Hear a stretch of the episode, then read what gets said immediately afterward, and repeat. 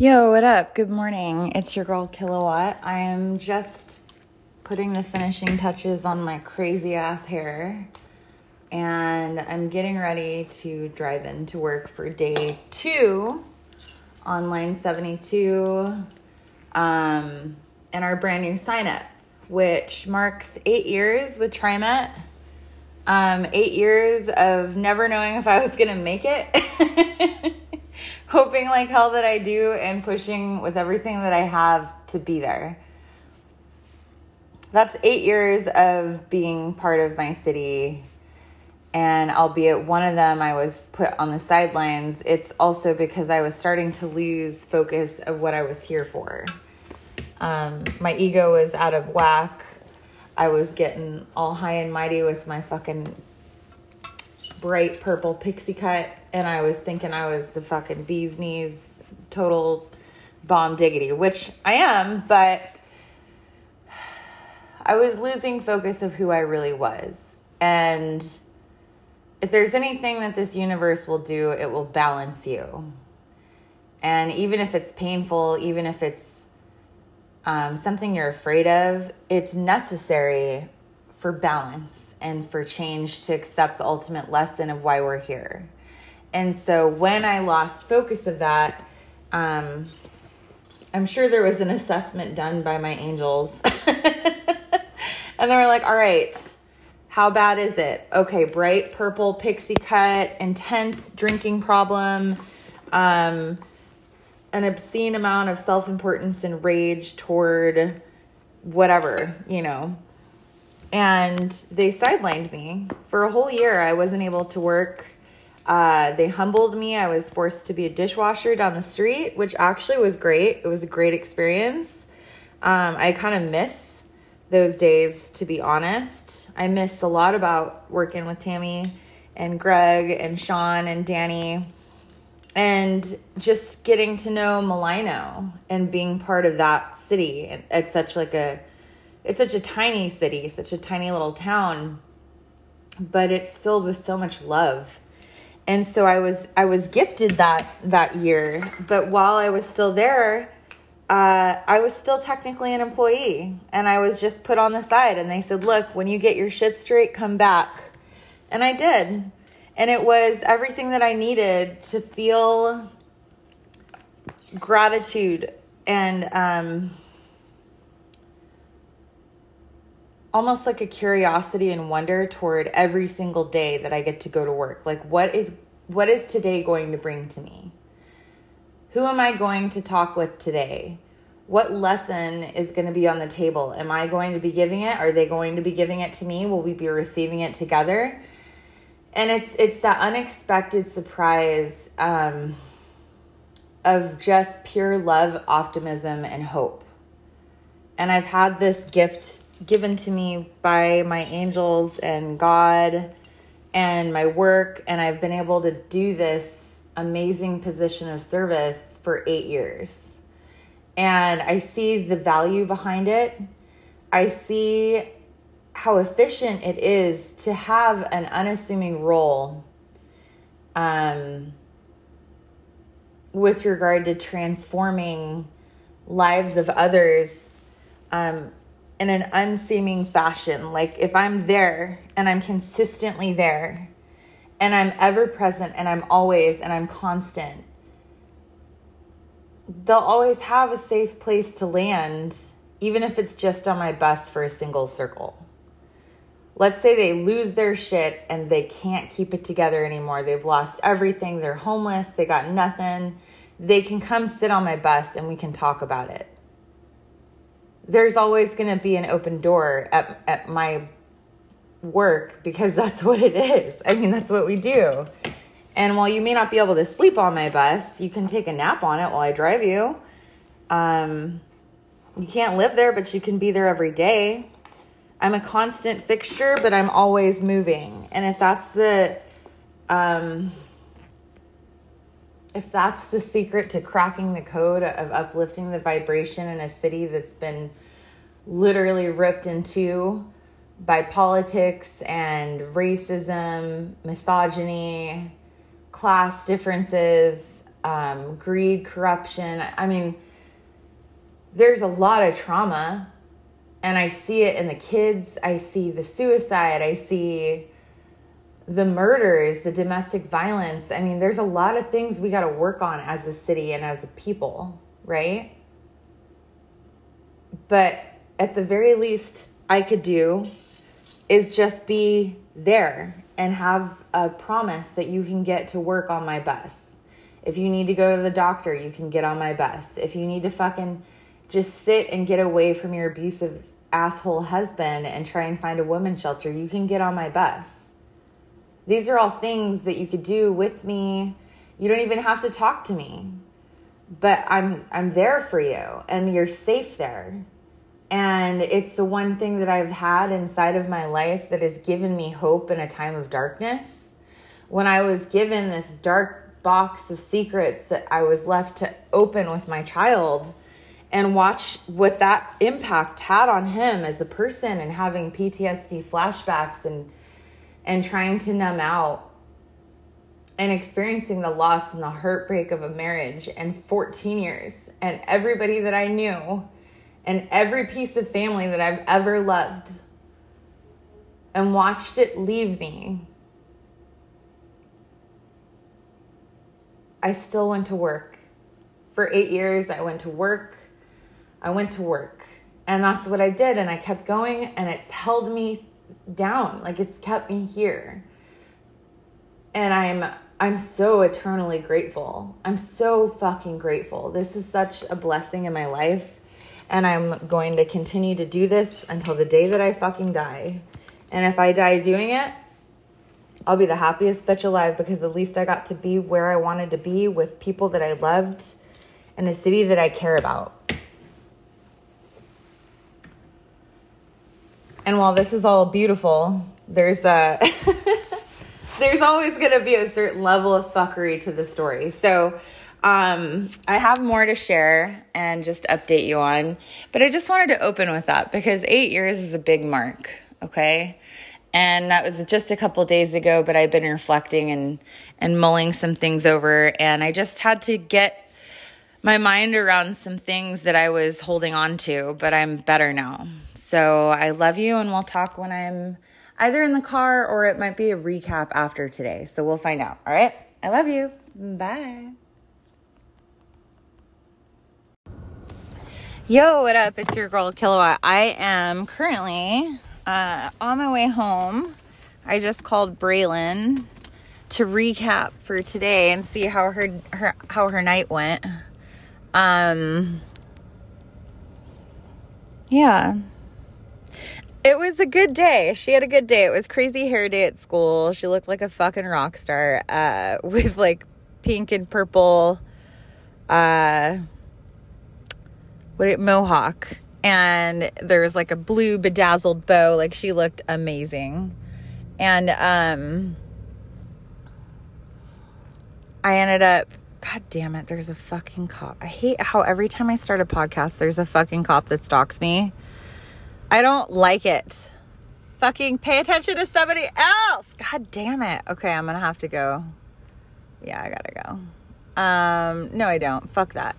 Anyway, um, back to what I was about to do, which was recap and do the pod with you guys on my way home.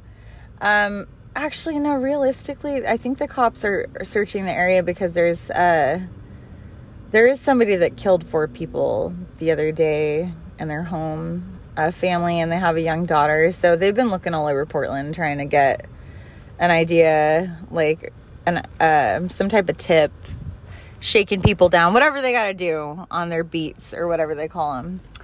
And um, they've been trying to get leads on this uh, on this situation with the murdering in Portland with random families being gunned down. Now, of course, everybody in Portland has some shit to say that's like, well, if you're a law abiding citizen and you don't participate with undesirables, then you will likely never experience being gunned down. Which, you know what, that could be true. That could be true. But I don't know a whole lot of people whose entire family got gunned down. And I'm going to make a pretty good bet that all the other people who got their families gunned down were law abiding citizens. Like, it doesn't necessarily mean that they're involved in crime. And so, anyway, um, I'm just leaving the phone down in case it sounds muffled uh, because I don't want to get pulled over right now. And so, I'm on my way home. Tonight, Braylon is staying with Cheney. Uh, her dad, I guess, is taking her early in the AM to go to a dinosaur museum, which will be really fun. And I'm glad. I'm glad that she's going to have a good day with her dad. I think it's much needed. And today on my 72, it was really fucking good. Um, there was a recurrent theme, something that I noticed anyway, that I thought I should share. Um, there was there was countless people out there getting lost. Like I had two things come over my CAD talking about somebody that's lost. Oh, what do you know? A fucking cop. Weird. Sorry. He just went around the back end. What an asshole. Ah, sorry. Cops aren't assholes. I take it back. Um, they came over my CAD that said, you know, 911 looking for missing, blah, blah, blah. So and so is lost. I spent 25 minutes with a woman today trying to help her get back to her care facility. And then uh, another 15 minutes with a young boy who was wandering around over by 33rd lost because he caught the bus with his friends and then his friend had to go home early and he couldn't remember how to get home. And so he just sort of walked up looking scared and he was like, uh, I'm do you know where green apartments are? And I was like, oh no. And this kid was like super lost. And something was going on with him. I don't know what it was. But it was the theme. It was an overall theme. And it made me think about all the times in my life where I was in a strange place. I wasn't familiar with my surroundings. Oh, and my last passenger of the day. Sorry. Put a pin in that last statement. My last passenger of the day was from out of town, needed to get to Parkrose Sumner and I was able to give him directions, but he was really nervous too. And so this happened over and over and over again today, and other circumstances that played out that made me think about being lost. And back to what I was just saying, uh, we're circling back now it made me think of all the times in my life where I was a new kid at school and I was unfamiliar with the building. I got lost. I'm wandering around. I'm trying to get my bearings. I'm acting out of sorts because I'm anxious and nervous and I'm worried that I'm going to be late. And there's like a like a multitude of factors that play out when one is lost. Um, the first thing that we all tend to do is look for someone who can help us or we try i mean depending on on your ability to trust others okay? Other people may get you know uh, find a higher ground of sorts right? Go to a directory on their own or physically like climb a mountain to get higher ground. Um, there's there's a uh, methods to getting uh, your bearings or to figuring out where the fuck you are. And i was trying to relate that in a sense of getting your bearings in life when you feel lost, right? Because I know a lot of people right now that are feeling quite lost uh, with regard to their life path and like what they're here to do.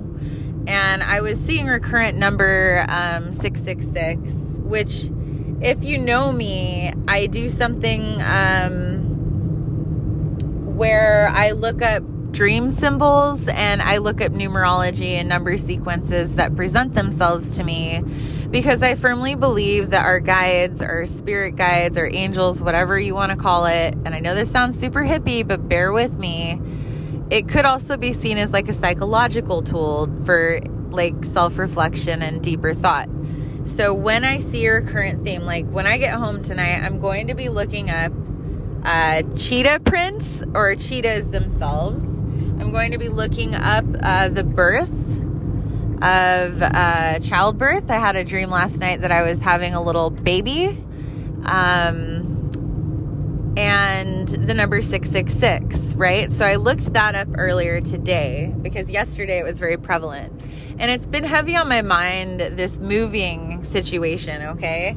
I'm moving to go somewhere. I've not yet established where the fuck that is and it's creeping up. Like it's creeping up. And I have, you know, a little bit of money saved so I can get into a place, but for the most part, I'm just like waiting, hoping to find something that works perfectly for me. And as time gets closer and I and I'm getting nervous, I'm like looking for different ads and I'm messaging people and of course, nobody wants a roommate that has a kid.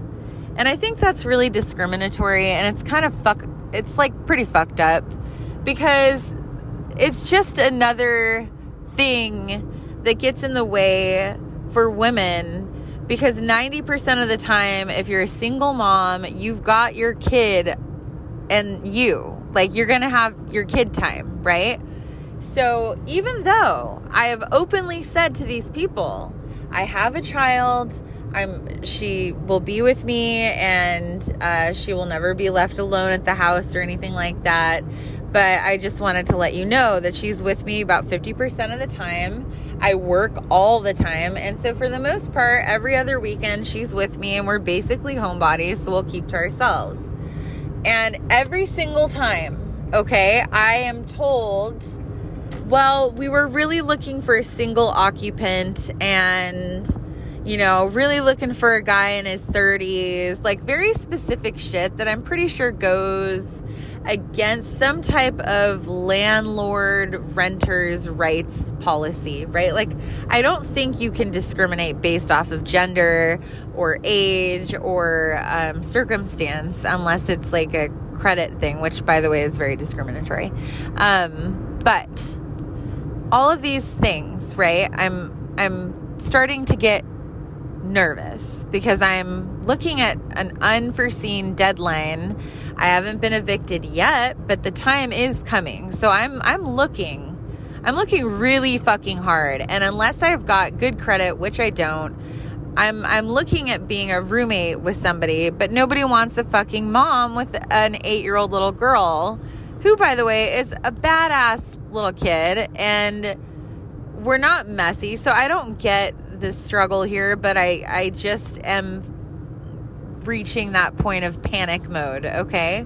And yesterday, the number 666 was recurrent. Like it kept showing up, even to the point where I had a passenger get on that had, like, where the bike rack is on the bike.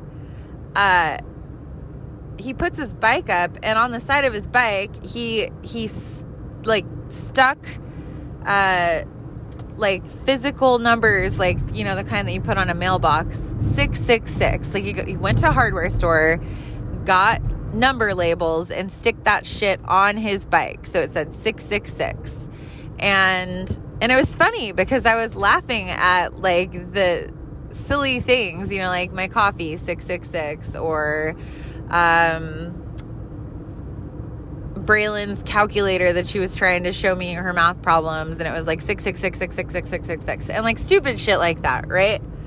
Um, car license plates, things of that nature. And so I finally decided, well, fuck, like I'm seeing this number a lot. Obviously, there's something about me noticing that particular number.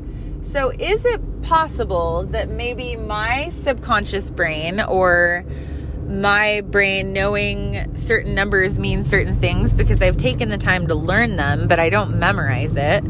Um, maybe I'm noticing those numbers in particular because my my my deeper self, my inner self, my my soul is trying to send or reiterate a message. And that could be taken in many forms, right? Like it could be my spirit guides. It could be the angels that watch over me. It could be my own personal um, psyche messing with me, trying to get me to pay attention to a message.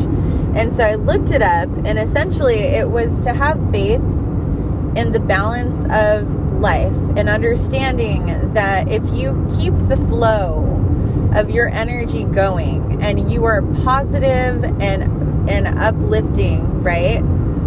You keep that positive energy going, the balancing of the scales inevitably will pan out. So if you have a nagging feeling of a, a sense of lack, right?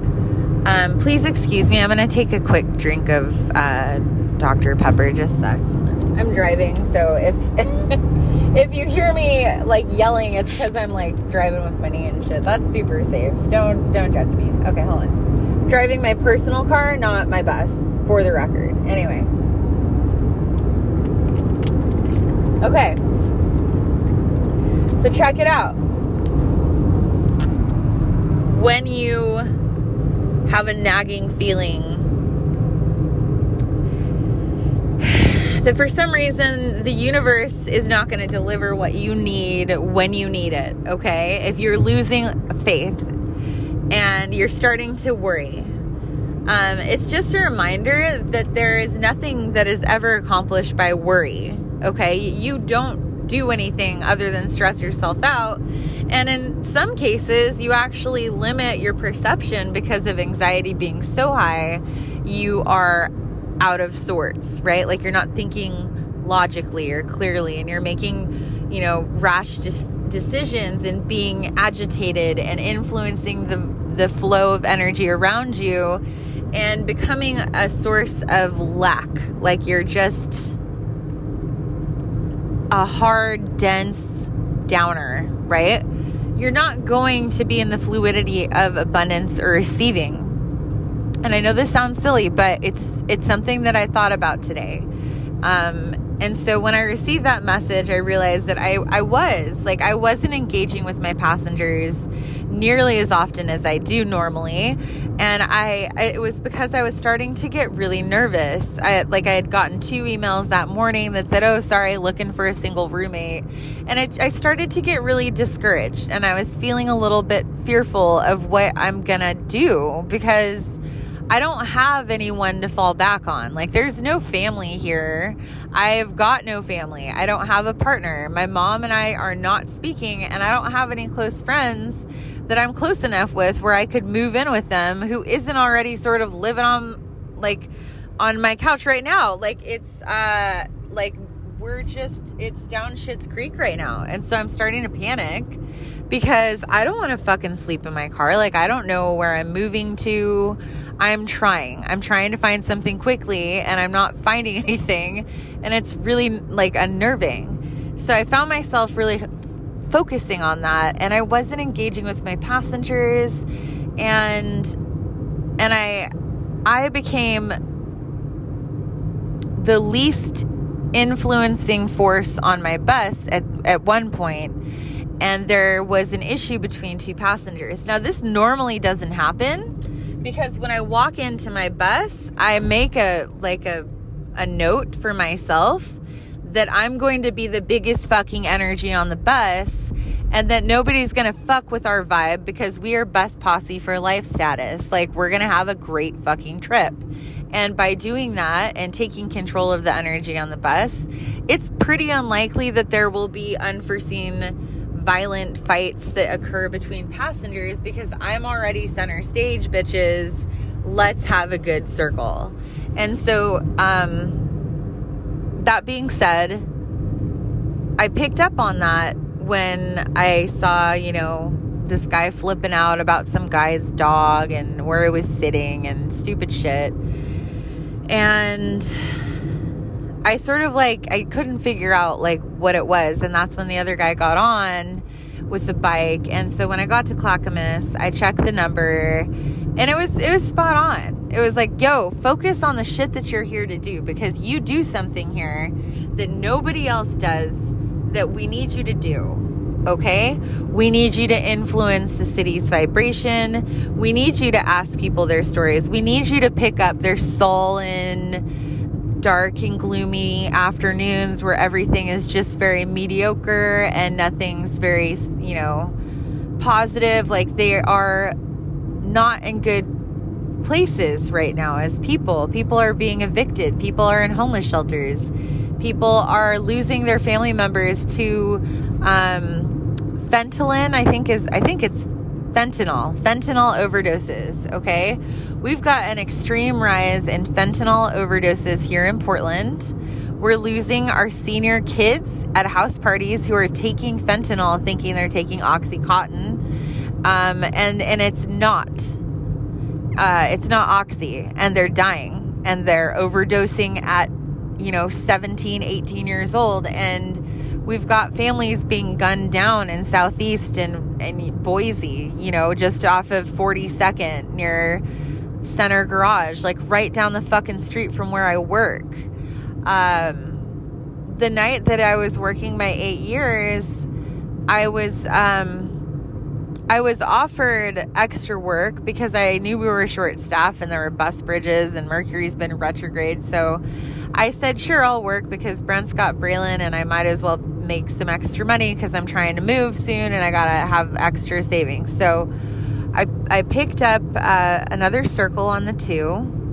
And that night, I stood outside. I smoked a cigarette looking at North Terminal over by the train station and as soon as I pulled out of the bay, an hour later, a man was shot and killed in that intersection. And I think about how close it comes to every line that I've ever done. And I realize that I am I am divinely protected by a lot of things that I you know, things could be really bad. But my timing is really good and I'm here for a purpose. And even if it's something small, just to be of service and pick people up and make them feel better it's something that will be worth its weight in gold in the long run because as you slowly plant the seeds of a higher vibration in a city that you love, it spreads. And so when I picked up that young kid that got lost and he was scared, uh, one of my favorite passengers came up and was like, Yo, like, I can help you do that, you know? I can help you, you know, find this kid a place and so we're interviewing him and he's like oh yeah he wants 53rd you know and and um like your kindness comes back but it also comes back to other people. So it's it's that whole pass it on thing but it's just it can be so much more. It could be more for people on days where they're suicidal.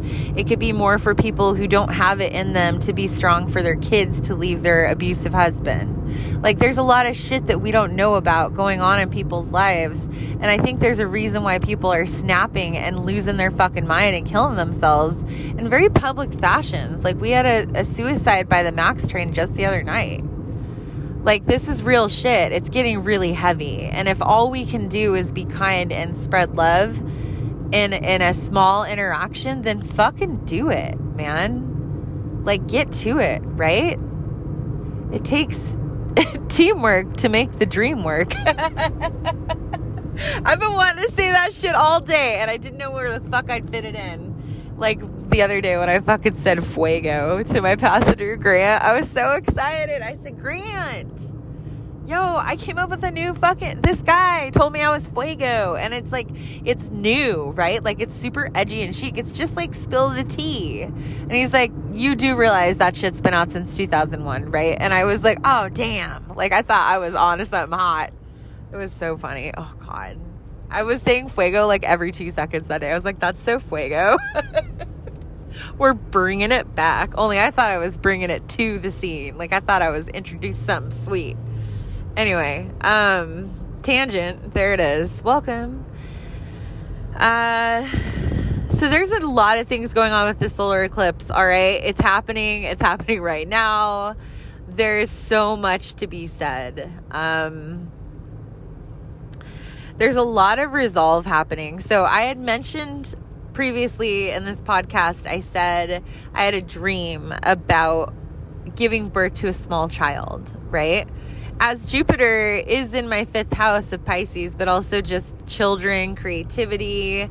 So I could be giving birth to a new perception, a new perspective of uh, creative energy, and um, and like a new venture, really and um, starting a new chapter with my own children, things of that sort. And so, also romance. Uh, that would be nice, but I'm I'm not ready. I'm really not ready. And so, as I'm uh, going through this uh, dream dictionary that I spoke of, and I'm looking up, you know, giving birth to a small child it it suggests that maybe not necessarily I'd be pregnant because that would be I'd be like the Virgin Mary at this point because I'm pretty sure I haven't had sex in so long I'm a virgin again. Um,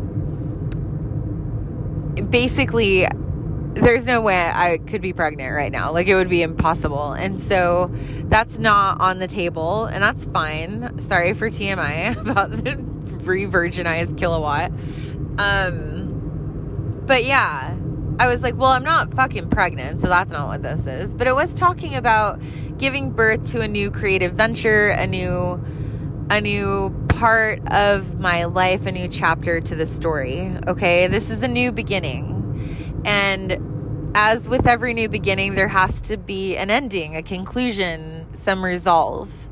And a recent fight that I had with Brent over some fucking clothes, the whole thing was really stupid and incredibly frustrating um, because I felt like, I don't know, the way that that Braylon explained it to me, she had said she was really bummed out because she couldn't wear the clothes that that dad and Kayla bought her.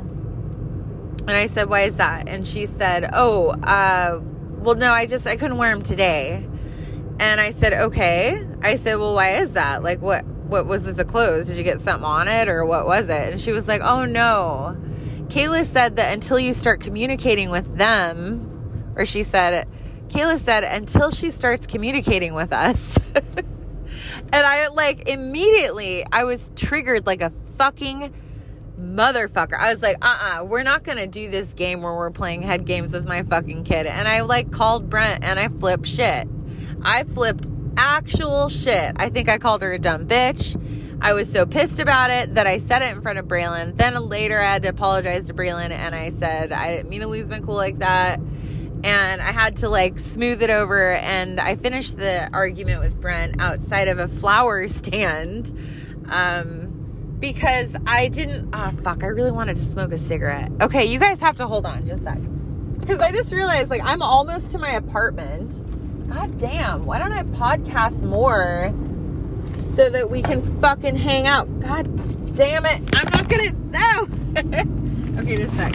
I look like I'm fucking drunk swerving all over the road. Just give me a minute. Give me a minute. This is not happening. Okay, I got it. Um, every time I podcast, time flies, and it's it's great. Like it needs to fly because 45 minutes driving home is kind of a bitch, especially if you've been driving all fucking day. And so, uh,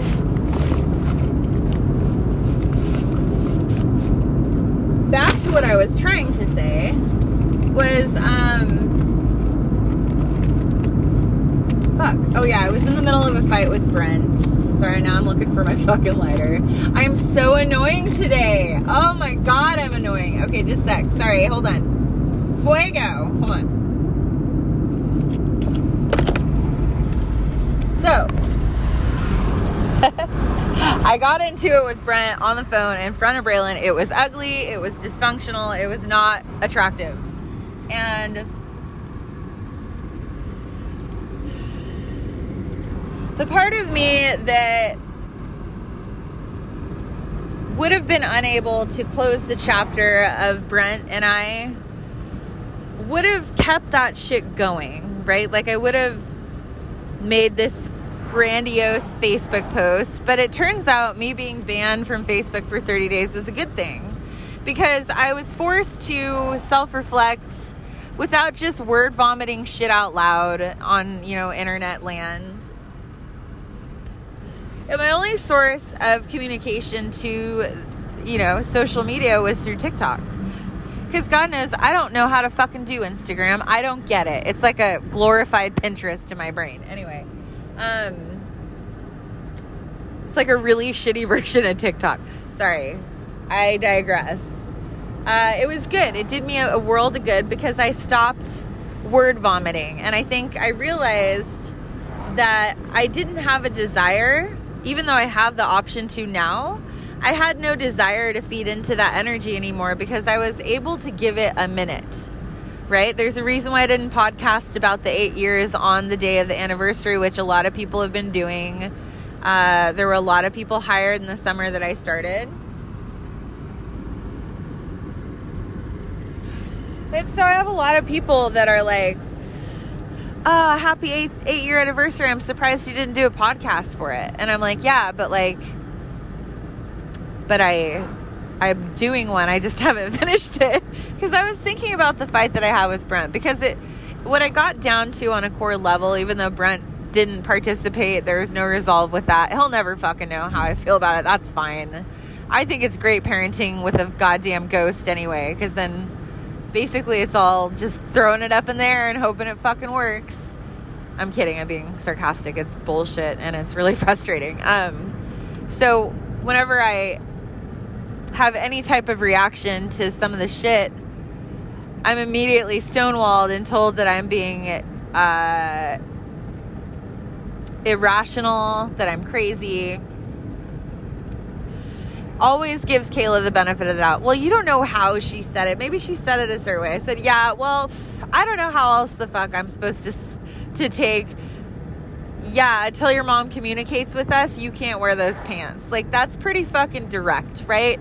Um, she didn't say the F bomb. She didn't say that to my kid. But she did say, until your mom communicates with us, I don't think you can wear the pants. And at that point, like, we're to ignore the fact that this bitch is getting my kid ready for school when my husband's not there. Okay, we're still fucking married. That's really weird. And this bitch has been here for a long time. Like, I don't even know if she's going back to Idaho. This is very frustrating to me because I feel like Idaho is just some fucking cover so that nobody would hate them and they just pretend like it all came together perfectly. But I don't think it's as such. And so moving on, that's that's a hundred percent neither here nor there. Um,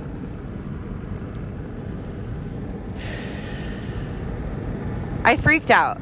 And instead of having that moment where I wanted to like tell Brent and explain to him, I had to sort out what it was that I was so upset about. And it was Braylon's reaction of feeling like, well, even my clothes are divided now. Like, I don't even have clothing that I have special clothes that I could only wear here and there. And I'm always going to be in the middle, and everybody's going to be fighting all the time. Nothing's ever going to be normal. My whole world got flipped upside down because some dumb bitch came along that was cooler than my mom, and dad jumped ship. Like that's basically how it feels for Braylon. And she may not say it because she's a people pleaser, but she's cried to me numerous times feeling as if she doesn't have a home anymore. Because she feels like she's at two places all the time. And that's I, I don't blame her. Like there's no one else that has to deal with the shit Braylon has to deal with, okay? She's got two parents uh, not speaking. Her dad's girlfriend's fucking always there, trying to take on this motherly role way too fucking soon. She's watching her grandparents and her aunts and uncles embrace this new bitch like a fucking, like, just like rubber and glue. Like, just, I don't know if it's bouncing or still. I don't fucking know. Whatever the phrase is where they're fucking cemented together. Like, like a fucking octopus with little oct octi suckers. Like whatever. God, what is that? Like, you know what I mean? Like an octopus sucking. Anyway, there's suction cups at the bottom of an octopus tentacle, and that's what I was trying to. Anyway, that's whatever. Uh, she's watching this weird shit play out. Okay, fucking friends. They all love this new bitch, but meanwhile, she's still like she's still seeing her mom sad about it. She's still like processing the fact that I'm never going to see Tango again. She doesn't understand so much of this, and it happens so quickly. And her brother's not here, and she misses him, and she misses some semblance of normalcy, right? Who doesn't? Like, if something came and uprooted your entire world, and that something was your fucking parent, wouldn't you want to like look around and find someone to like commiserate with? Like, damn, dad moved on real fucking fast, don't you think, Jake? Oh, but Jake's not here. Jake left. Jake decided to leave, and now mom can't get him back, and she's fucking trying. But she's now worried about where we're gonna live, and that's a whole other thing. Because Braylon keeps asking me where we're gonna live, and I don't fucking know. And I'm still looking. I'm still looking. So for this little girl, it's finally come to the point like we're before. It wasn't about the clothing. And I can tell you what, Brent, if you're listening, the clothing, okay, is at Cheney's. half the shit that Braylon that I've bought Braylon ends up at Cheney's. And it's not because Cheney steals that shit. It's because Braylon's always over there and having sleepovers over there and uh, going camping with them. And that shit ends up in the pile of laundry that is the, you know, six person household. Like, I don't fucking know. Okay? There's there's a lot of shit over there. And I'm sure that at some point her fucking cool ass outfits end up over at Cheney's and not, it's not intentional. Um, but don't pass the bill to me. Please do not make me the fucking villain in every goddamn context of your storylines because I will tell you something, sir. You have a 12th house sun. So that part of me that was always trying to understand who the fuck you were, that's because there's a part of you that nobody knows. There's a part of you that doesn't know yourself. And because you're so panicked at the fact that you couldn't identify as my husband um, and primarily um, my partner, like you had general distributors, you had, um, you know, first your Shelly Watts kid. Uh, it, it goes back like really far okay? Um, you're corn fed in high school. That's your nickname. Then you move forward, you go to general distributors. Now you're B Dub is king. Okay, cool. That's your title. We all have titles. Uh, but I'll tell you something. There is a there is a side to you that you struggle to understand, as we all do, I'm sure. But with the 12th house sun, it's almost impossible for you and others to see it okay you're going to spend a large part of your life and it wasn't until today that i fully like conceptualize this if your sun is in the 12th house of your birth chart um, and this applies for a lot of people you're going to have things that you do that make no sense to you, but you need to do it to fulfill some type of understanding of yourself. So that could be keeping a very big secret from those closest to you. That could be stealing. That could be taking pills because that is all in the 12th house. It's not that I'm fucking labeling.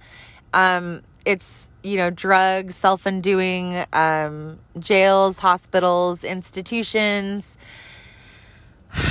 it's secrets that you keep from others, and the eighth house is secrets that others keep from you. So, secrets that you keep from others, meaning there's another side to you, there's a dual nature to your sense of self. And you're going to go a long time hiding that from other people. Um, if you ever show yourself to them, a lot of the times, the tricky thing with 12th house suns is that they don't, their partners have a tendency to constantly be searching for the other side of them. And I remember one night I was reading The Mastery of Love when I um, went up to Alaska and I was trying to get a like an idea of our marriage and if we were going to work out. And God knows that was like one of many, right? So I should I should be fine that we're breaking up now. Like I've come to some type of resolve on an emotional level, but when I was reading that book, The Mastery of Love, there was a line in it that made me fucking cry. And the line in that book was You are never going to know anybody in this world. You will never know anybody in this world because you are not them and they're not you. The only person you'll ever know is yourself. And that made me cry because I'd spent a large part of my life trying to get to know Brent um, and understand a part of him that I just didn't fully understand. Like, I still don't understand why he did certain things, and I'll never know. Um, I'll never know how he can flip a switch and go from caring about somebody and loving them and being there for them and then ghosting them and watching them be in an extreme amount of agony and and confusion and and just feeling abandoned, right? Um that part of me it does it doesn't compute. Like the passengers that I have spoken to about this uh mentioned to me like you don't really feel like you ever knew him, do you? And I said you know, I've said to them, no, no, I didn't. I I don't think I knew that part of him, and there is a part of me that will never understand that side to him. Um, but yeah, that book where it said, you're never going to really know anyone because you're not them. You didn't experience anything that they have been through. Um, it made me cry. It made me cry a lot. It made me realize that I need to let go of all the expectations I have of other people and appreciate everything that I've been given. And so while I said, you know, I had a passenger get on my bus today and she looked really upset. And I said, Hey, what's up? And she goes, Yeah, uh, cause I did what my angels were asking me to do. I put, I put my faith in the world. I just put it out there. Look, anyone need a roommate in town today? I finally got to just put that out there. I said a prayer this morning. I said, look, I will be in a position of service. I will bring all the love that I can bring and be my authentic self and every um single moment of my day today, but I need you to work on this apartment thing because if I'm worried about that, I can't be my authentic self. So please give me a little help here. And I had faith. And then I went into my day and I was present and I stopped worrying about the apartment thing. I was there. And by doing so, I helped so many people. I helped so many lost people. I've, I've helped so many people today that I wouldn't have been able to talk to otherwise because they didn't engage with me on their own. A lot of people don't do that. I'm just like some weird type of out, you know, uh, outgoing, like a, what is it, an extrovert autistic. you can be an extroverted autistic who's also introverted private. Um, they call it INFJ. Uh, that's my Myers Briggs. And so I was present and I saw her looking distressed and disheveled. And she said, Hey, uh, I, I have a question. And I said, I might be able to help you. What's up? And she goes, I need, I need to get to some place here in Portland that has services. Like I need to know where I need to go because I'm homeless. I just I've been kicked out of my girlfriend's house. I moved down here to be with her in Spokane.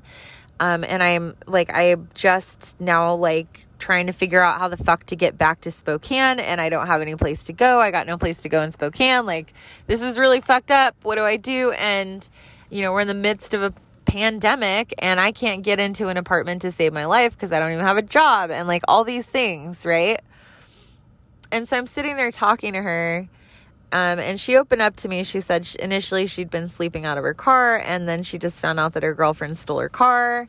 Um, she flipped a switch on her and went off the deep end when her mom died. And I don't know if her girlfriend started to do drugs and maybe that's why she stole her car because she said she took all her shit. So it sounds like maybe she just relapsed. And that if anybody knows any addicts, um, they'll take anything that's not nailed down. It doesn't mean they're bad people, but they're sick. Okay? They need help. And and they live with that shame and that guilt, which is why I have a huge bone to pick with people that like to throw addicts under the proverbial bus in my presence because there is nobody on this fucking planet that is safe from addiction. It will and can get all of us. So if you have not selected a lesson in this life or this carnation, uh, when you sat down at a table, like let's say in past lives you reincarnated, uh, and then this life now you've already you know mastered overcoming addiction. Now this life you're gonna learn how to be patient and kind and this and that. And so your immediate knee jerk reaction is to judge others because you don't have an addiction problem. Um, and you're addicted to judging because you don't know how to be kind, which is why your higher soul sought this carnation to ingrain that into your being. So life is going to hand you a lot of moments where you're the asshole and you're going to have to see it for what it is at some point. Um, so heaven forbid you ever put down an addict in my presence because you're going to learn fucking today. And so she was saying, you know, my girlfriend, sorry, I'm just sitting in front of my apartment now. Um, she's, she said to me, uh, my girlfriend stole my shit she kicked me out of the house. Uh, and she moved on with somebody new and it's only been, you know, 27 days. I feel like I've just had my heart ripped out. I'm so sad. I don't know what to do. I'm so lost. I never thought in a million years she would ever do this to me. And it's so hard for me not to hate her, but I can't hate her because I love her. And I thought about that and I was like, yeah, it's really hard for me to hate Brent because I do love him. I spent 14 years loving him. There's nothing inside of me that can just shut that off, which is why this is so hurtful because somehow he can and I don't get it. I don't get it. And so, um, please excuse me, I'm going to take a drink. I, at some point, was just talking to her. And I said, um, you know, I've had a lot of people that were lost today.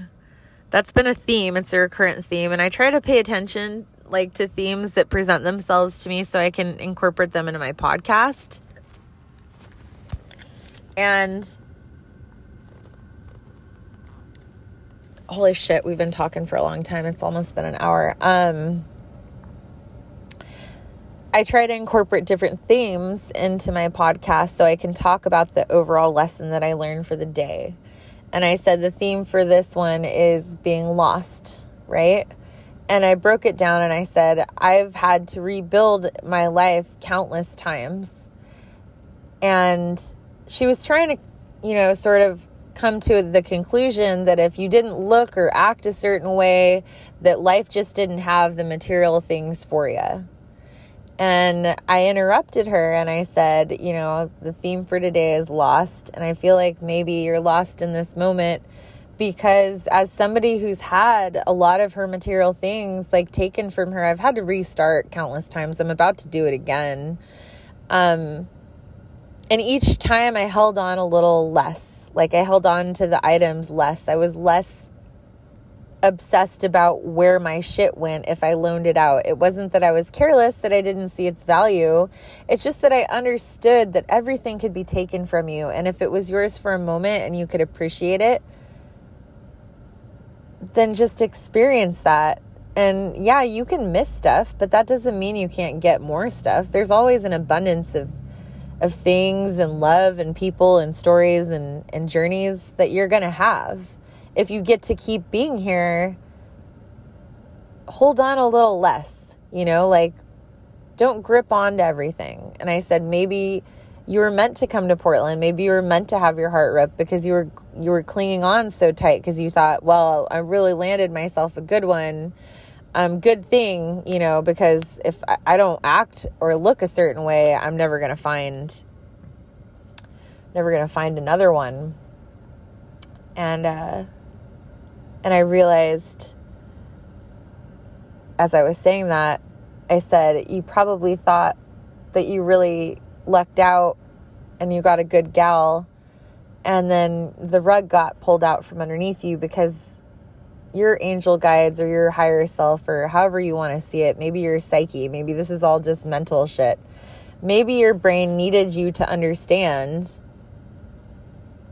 that you are inherently valuable it doesn't matter what clothes you wear, it doesn't matter what car you drive, what job you have, where you live. Every person on this planet holds value because every person here is a soul who's come to learn a lesson. Even if that fucking person is muttering babble, it doesn't fucking matter.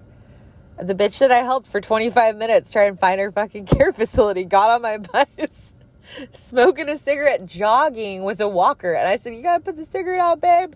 Like, I didn't understand what was going on. She was just really lost and anxious and tried to catch my bus. Like, it was, it was a big deal. Um, and so that was a prevalent theme.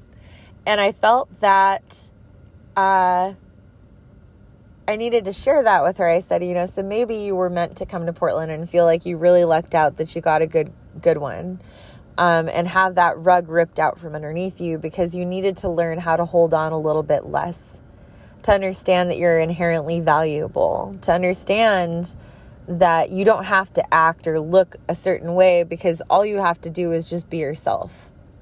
Just be yourself.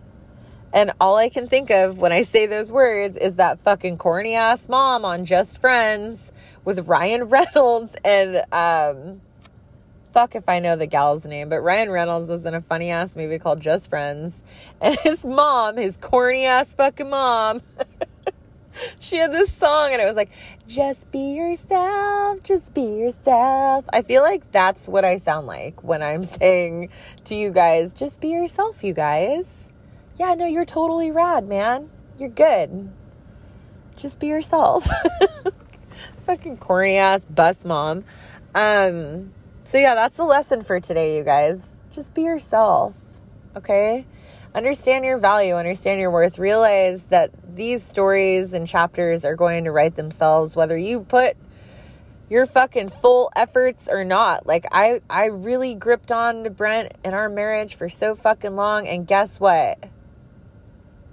K2 came strolling in and ripped that shit out from underneath me and I was so mad at her, but I realized that he was never mine to keep. And if I got to, you know, and I mentioned to the gal, I said, you know, my first marriage ended in uh, the cops taking him away, and I had to leave and like get the fuck out of there with my kid. And the second marriage ended, and he left me after 14 years, and I never saw it ending, you know. So, and then I got this new bitch playing mom to my kid, and it's we're not even divorced yet. Like, there's a lot of pain that I've been through but I can say right now that I don't regret a moment of it because every single moment that I've had in this life has brought me to a new place of growth and, and understanding and perspective so that I can share it with you on my best today and just say, maybe you're going through some fucked up shit because you need to learn how to how to just let the flow happen. Just let it flow. Instead of let it go, let it flow. Oh, that's the name of the podcast today let it flow, honestly. Like my angel guides were trying to tell me with the 666, just allow yourself to be authentic and true and honest and loyal and genuine and do your best and and have faith that we're all going to get through this weird ass time and we're going to be where we need to be at the right time. Because I walk through this life every fucking day and I swear I'm living on a prayer every morning. Every goddamn morning. Bon Jovi is kilowatt on the bus. or Kayla is, you know, whatever. Kilowatt on the bus is Bon Jovi. You know what I mean. Or do you? Just be yourself. Okay, I love you guys. I gotta go inside. I'm gonna I'm gonna decompress tonight and do no TikToks. I've been making an abundance of TikToks. That's great. I got a lot more followers, but I also just feel like I'm not taking the time that I need to reflect. And this is a big uh, podcast, so maybe you guys will get something from it. Just know that I love you. I I love what I do. I'm sorry I've been gone. Um, I'll probably talk about why I've been gone. I took some notes, and I think I understand why I needed that break so I can come to like a type of conclusion understanding. Anyway, I'll talk to you guys soon. Uh, I hope you have a safe and wonderful night. This is Kilowatt. Love you. Bye.